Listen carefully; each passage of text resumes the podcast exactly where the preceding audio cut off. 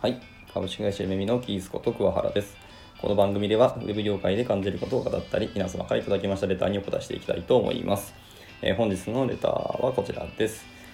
えー新人、新卒の頃に苦労した経験、あるいはそれを乗り越えたことについて教えてください。はい。レターいただきましてありがとうございます。えっとですね、まあ、今回っていうか、私の新卒の話は結構多分長くなると思いますし、今回の収録も多分長いと思いますので、そこだけちょっとご了承いただければと思いますが、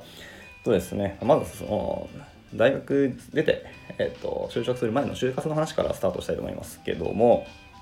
えっとまあ、私は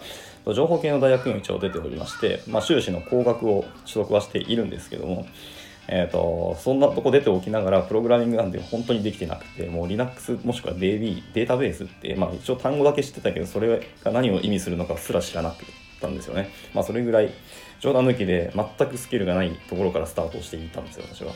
でも、えーと IT 業界に、まあ、就職活動してた感じですね。はい、いやほんまに学部からこうやり直せっていうぐらいのレベル感だったんですけども、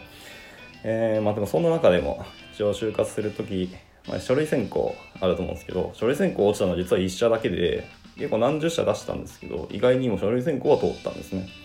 はい。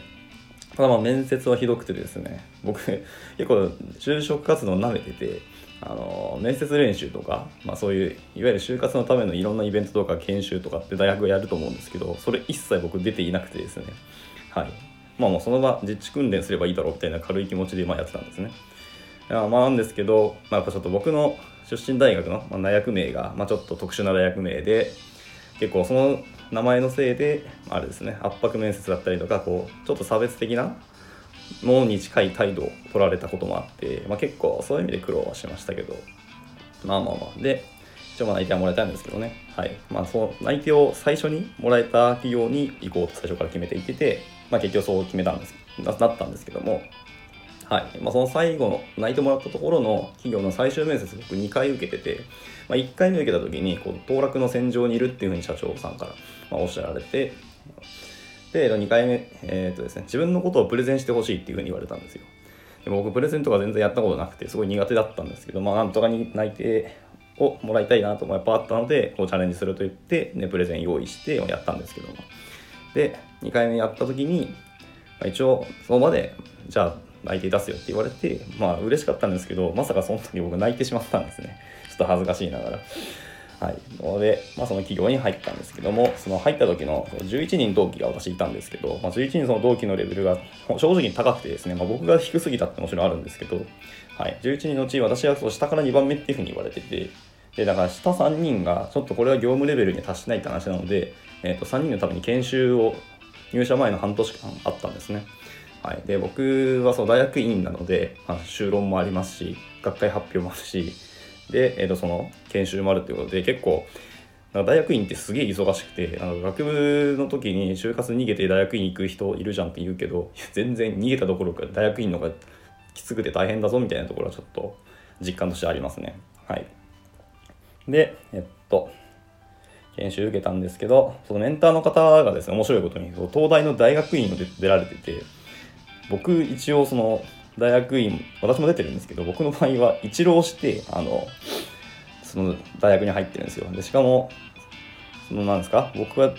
一浪して入った大学が実は三流大学で偏差値も50ちょいぐらいしかいかない。だか50ギリギリみたいな大学だったんですよ。で片やメンターの方東大東大の大学院ってものすごいエリートの方なんですよね。はいまあ、でもそんなエリートと僕がなぜか一緒に仕事するんだなみたいなちょっと不思議を感じて社会人になったら確かに関係ないっていうのはこういうとこに現れるんだなっていうのをこう実感しましたね。はい、で、まあ、入社後ですけども、えーと、僕はね運よくあれですあれ厳しくもちょっとしっかりした教育をしてくれる部長さんがいらっしゃって、まあ、会社内のの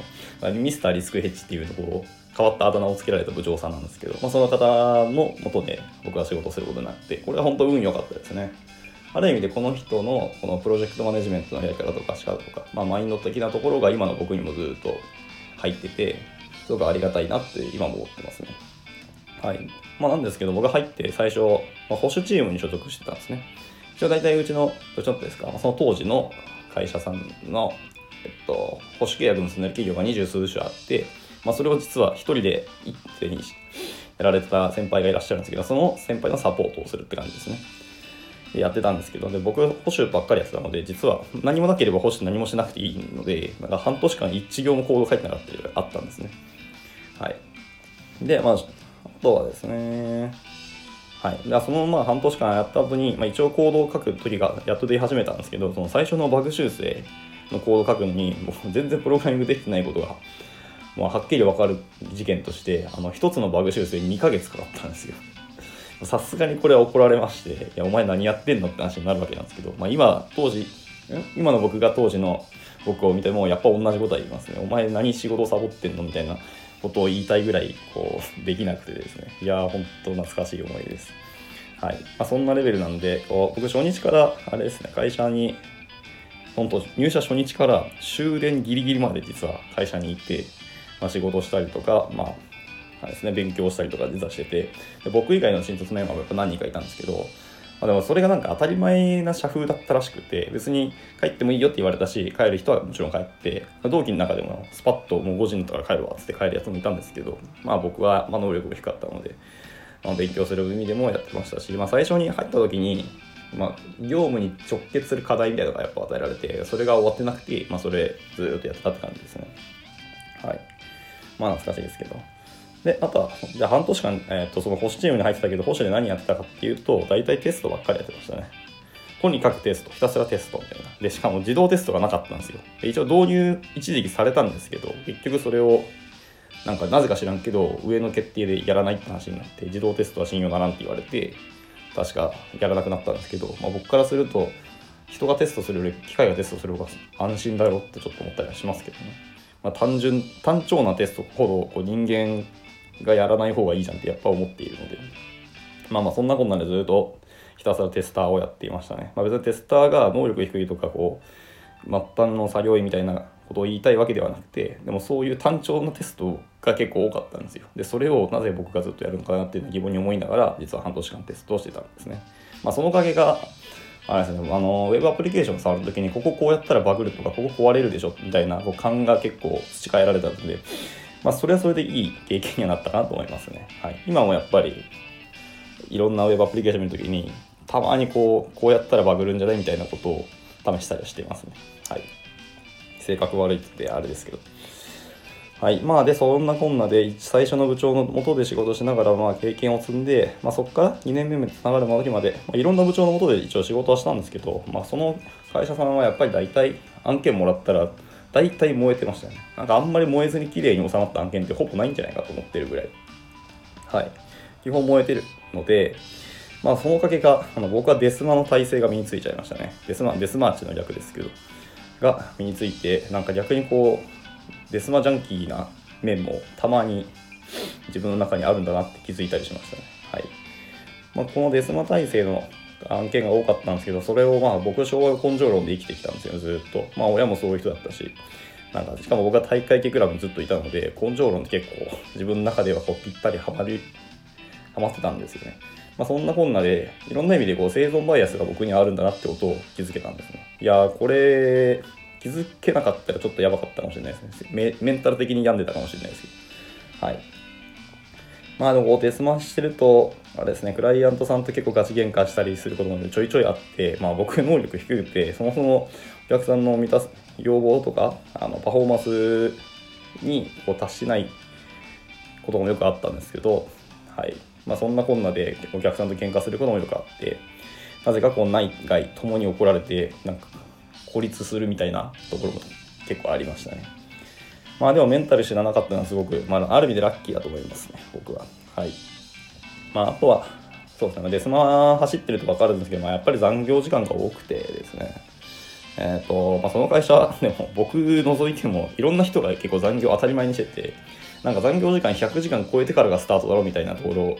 が正直ありましたね。もうなんか終電ダッシュ何人かともう一緒にするみたいなのが結構習慣化したりして、良くない習慣ですけどね、これは。だまあ当時なので、今はわかんないですよ。まあ、当時僕がいた時、まあ、僕の働き方がよく分かなかったかもしれないので、あくまでその会社のせいってことにはしたくはないですけど、まあでもそういう文化と風習も当たり前にあったっていうのは事実ですね。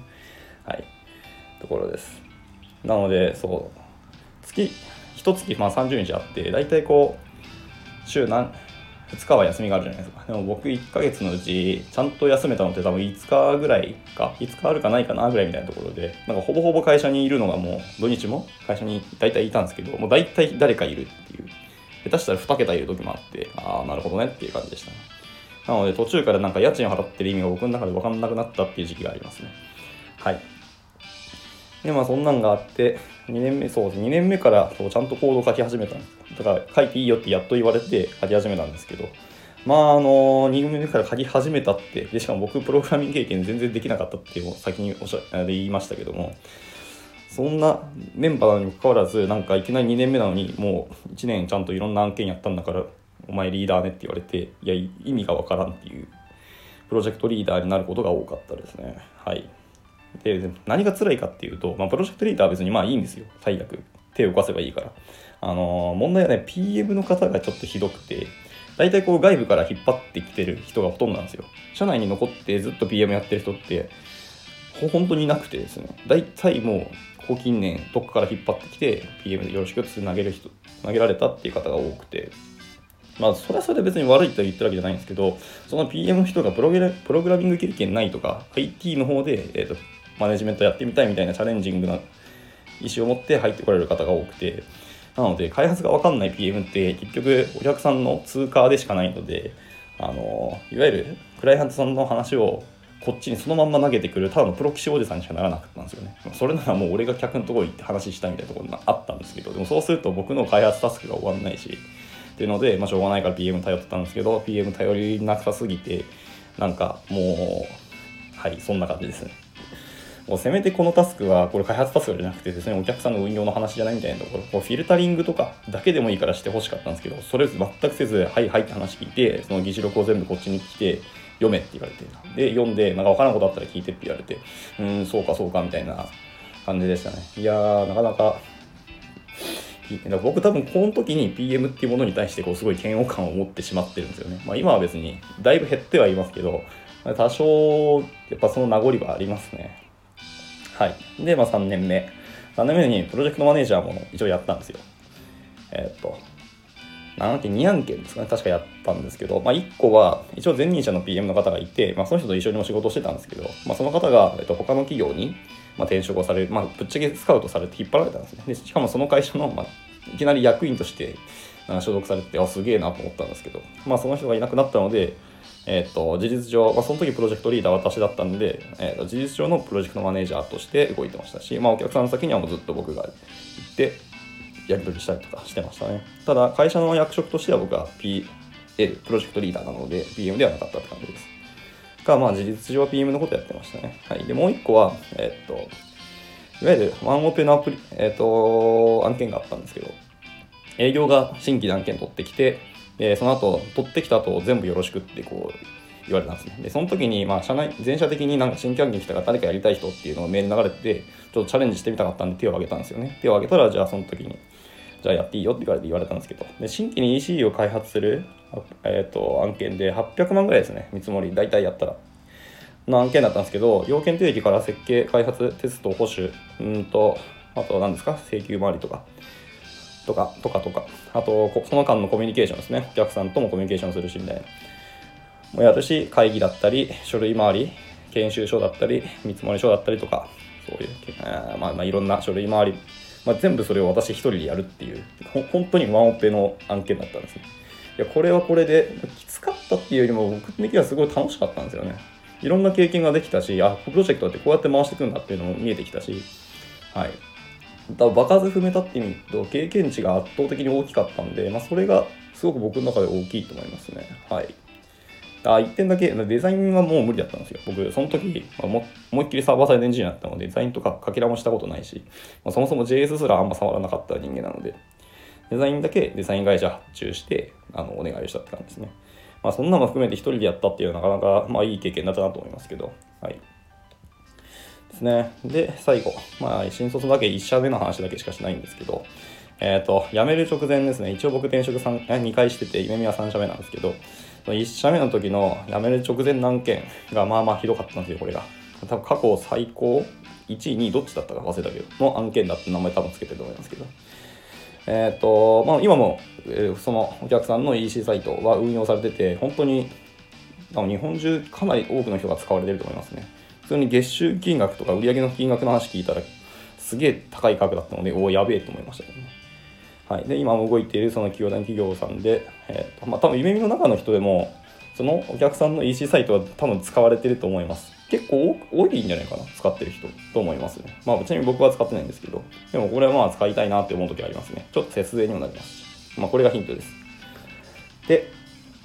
でこの案件何がひどいかっていうと前任の PM の方が、まあ、PM っていうかプロジェクトあそうですね部長さんが PM をやってたんですけどまあ、すごい風呂敷をすごい広げて広げて、まあ、その人コンサルがメインの人なので、お客さんの話引き出してこう膨らますっていうところすごい得意だったんですよね。なので、その人が風呂敷を広げまくったのは結構なんですけど、広げまくって実は放置して、結局話聞いたら4000万規模の案件だったんですけど、ね、4000万規模なのに納期1ヶ月3枚とかになって、これやばいってんで、やっと社内でもバレたらしくて、で、バレて、でもその人も別の案件やったりとか別のプロジェクト始まってるので、えー、と別の PM, PM の人がアサインされてたんですよね。で、その人が人数書き集めるときに私にも声かかって、私がアサインされたって感じです。まあ、その時点で結構やばいですけどね、4000万の案件、あと1ヶ月半でやれって言われて、いや、無理に決まってんじゃんって話なんですけど。はい。で、その案件は PM が2人と、まあ、開発は僕がリーダーやって、あと、社内からもう1人、なぜか新卒の子がアサインされて、あと、それともその2人で全然足りないので、えーと、なぜか知らんけど中国人3人の別会社の、えーとエンジニア3人がこうジョインっていうことになったんですよ。まあ辛かったですね本当に。もう中国人3人 そもそもこのうちの会社あその当時の会社のえっ、とオレオレパッケージがあったんですけどそのパッケージのフレームワークの仕様とかを全然知ってるわけもちろんなくて、ね、いきなり入ら入らされてなんかよくわからんって言った話を結構僕に投げられててでその人と3人をサポートするんですけどそもそも日本語があんまできないのでコミュニケーションもそもそもあんま取れないしで僕が開発かえ工数もかかってるしでお客さんとやり取りもあるし PM からすると何で進めないとか PM とのやり取りとか進捗管理もあったりするし全部が僕に来ていやもう無無理だったんですよねとにかく。人としてこれが本当に知るって本気で覚悟した時の案件でしたね。いやーまあで結局まあ、無理なのは無理なので、えー、とお客さんとちゃんと喋って2段階リリースにして初初段階はなんとか、まあ、なんとか収めるんでっていうことで結局最後、まあ、結局いつも通りデスマを走り抜いて、まあ、リリースして僕はさよならってしたからですね、まあ、結構バグは 確か残ってたと思いますけどまあクリティカルなバグが1個もなくてこうやったらおこれバグだねみたいなとこがちょいちょいあるような不具合だったんですけど、一応運用は回るし、ちゃんと機械損失はならないようなバグだったので、まあ、そこはもうお任せして、最後僕はさよならしたって感じですね。で、この案件は本当にひどかったし、やっぱり人を集めればいいっていうもんでもないなってことがはっきりやっと、こう、頭じゃなくて実感として理解できましたね。本当に辛かった。そういう言葉が通じない時点で、もう何件どうすんのって本気で思いましたしね。なんか。なんで遅らせるような選択をしたのかなっていうのは未だに思ってますけど、まあその当時の PM はもう、とにかく人がいないから人を集めるってだけにフォーカスを置いたんだなっていうのは思いますけど。はい。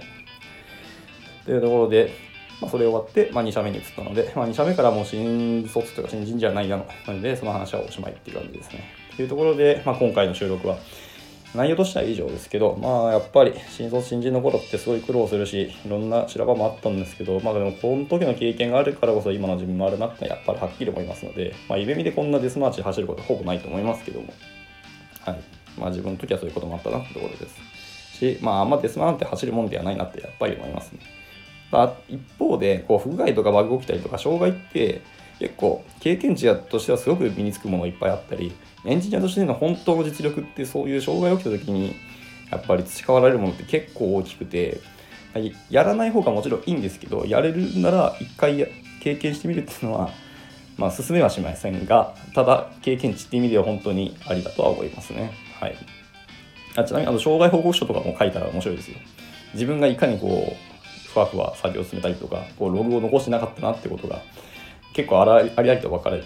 分かりますのでねで、やっぱログ残すとか、小石残すことって本当に大事だなって思いますし、ドキュメントとしてちゃんとまとめておくことの重要性っていうのをこの時めちゃめちゃ感じるので、障害報告書って一度書くとそれはそれで面白いかもしれないです。別に障害起こしてないけど、障害こんなこと起きてみましたみたいな想定で一度書いて、あの PM の人にレビューもらうのはいいかもしれないですね。はい。なんか変なお話で終わりそうですけど、まあ、こんなところで今回の収録は以上としたいと思います。はい。また何か、えっ、と、ご質問いただけましたらいつでもレターいただければ幸いです。まあ、なるべく早く回答していきたいと思いますので、よろしくお願いします。はい。それでは以上となります。バイバーイ。